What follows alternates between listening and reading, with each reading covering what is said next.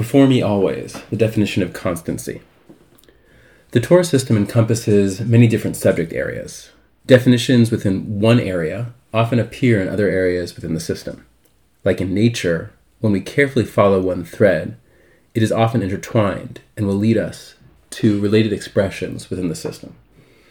In Parshat Truma, Shemot Chaf He Lamed, Shemot 25:30, it says, "V'natata al hashulchan lechem panim lefanai tamid," and you should place on the table showbread before me always. The Torah describes the showbread in the Beit Hamikdash as lefanai tamid, right before me always. The definition of always, tamid, as it relates to time and continuity, is discussed in the Talmud.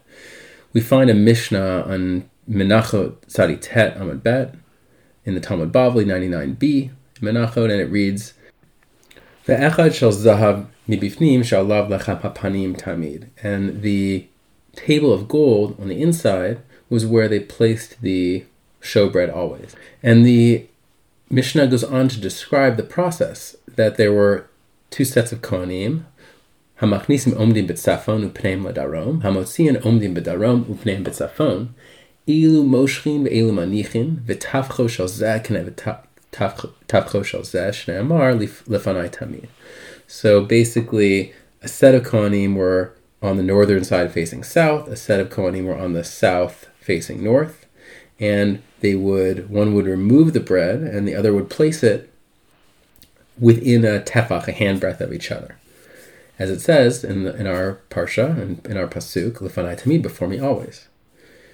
So that was the procedure outlined in the Mishnah. Interestingly, Rabbi Yossi comments and he says, Rabbi Yossi Omer afilu elu notlin ve'elu manichin af hi. Even if ones were to take take off and then later it would be placed, that would still meet the definition of always.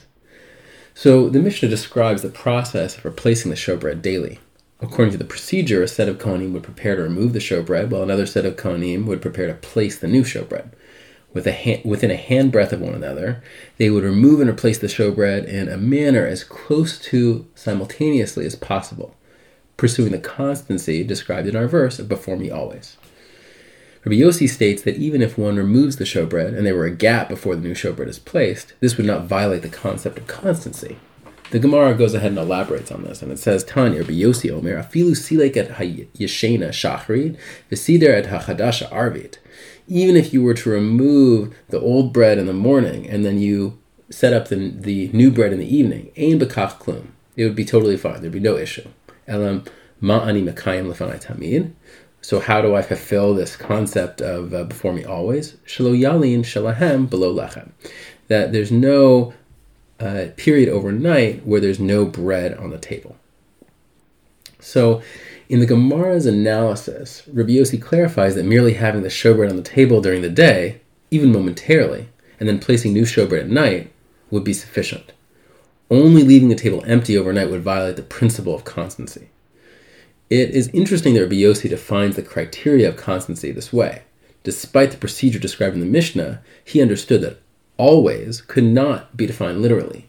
Even the method prescribed would not achieve literal constancy. Thus, he opts for an abstract halachic definition.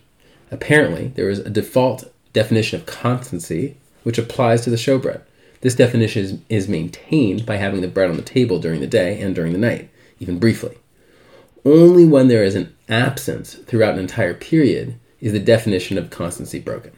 The procedure described in the Mishnah is in pursuit of the ideal, but less can fulfill the minimum requirement. Now the Gemara continues and it says, Amar Ami midvar Shabbat Yossi nilmad afilu lo shana adam ela perak echad shachri uperak echad arvit kim mitzvat lo yamush et sefer Torah hazeh mipicha. So Rav Ami says from the concept of Rabbi Yossi, we can learn that even if a person only studies a parak in the morning, a chapter in the morning, and a chapter in the evening, he has fulfilled the mitzvah as outlined um, from God to Yoshua, where it says the Sefer, the Sefer HaTorah, uh, these words, this book of the Torah, should not be removed from your mouth. In other words, uh, maintaining a degree of, uh, of constancy and attachment to Torah and learning. So Rabbi Ami extends the halachic definition of constancy provided Rabbi, Yo- Rabbi Yossi regarding the showbread to the area of learning Torah. We are exhorted by God to be constantly involved in Torah. While literal constant involvement is an ideal to be pursued, studying day and night just a little bit can fulfill the basic obligation. As the Rambam writes using the same verse from Yeshua in, in Talmud Torah, Perak Aleph, Halacha Chet, he says, Kol ish me Yisrael chayav b'Talmud Torah, bein ani, bein ashir, bein shalim begufo, bein bal yisurin, bein bachor, bein shahaya zakin, gadol shetashesh kocho.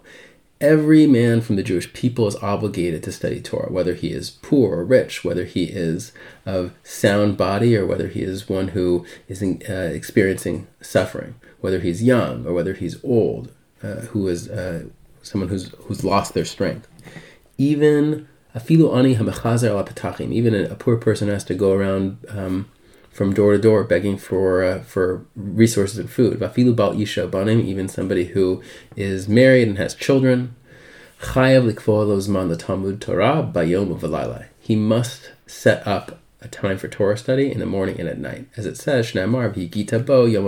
You should be involved in it day and night, and that's our same pasuk in Yoshua. So Interestingly, the Gemara then continues, and Rabbi Yochanan says, "I'm Rabbi Yochanan Mishum Rabbi Shimon Bar Yochai. Afil lo kara adam el kriyat shma shacharit v'arvi kiyim lo yamush."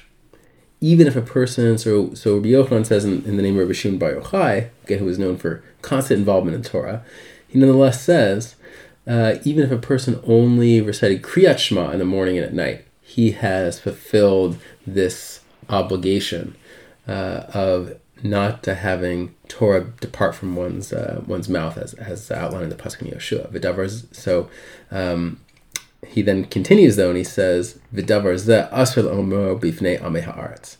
This uh, minimum requirement is prohibited to state in front of those who are uneducated. Rava Amar mitzvah la'omro bifnei amei and Rava says it's actually a mitzvah. One is obligated to say this in front of those who are uneducated. So Rabbi Yochanan in the Talmud goes further, and based on Rabbi Shimon Bar Yochai, says that one can fulfill the obligation of being constantly involved in Torah by merely reciting the Shema in the morning and at night. The activity of reciting Shema is an act of accepting the yoke of heaven, Kabbalat Omachut Shemayim, but it is achieved through the medium of learning Torah. Thus, it fulfills the requirement of constancy in learning. Rabbi Yochanan then goes on and states that it is prohibited to tell those who are uneducated about this minimal, requ- minimal requirement. He believes this will lead to the neglect of Torah study. Rava disagrees and states that this minimal requirement should definitely be taught to those who are uneducated.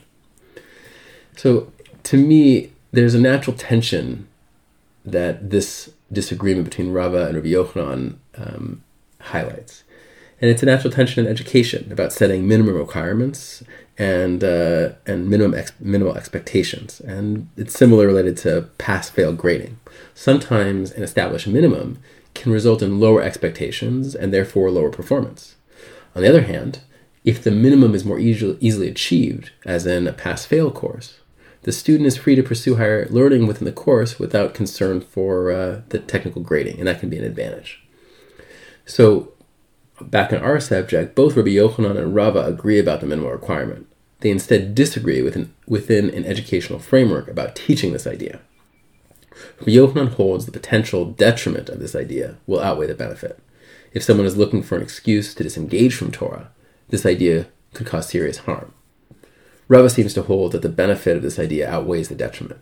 If merely reciting the Shema twice a day maintains the definition of constant involvement with Torah, that will inspire those who are looking for more Torah in their lives to aspire to even greater engagement.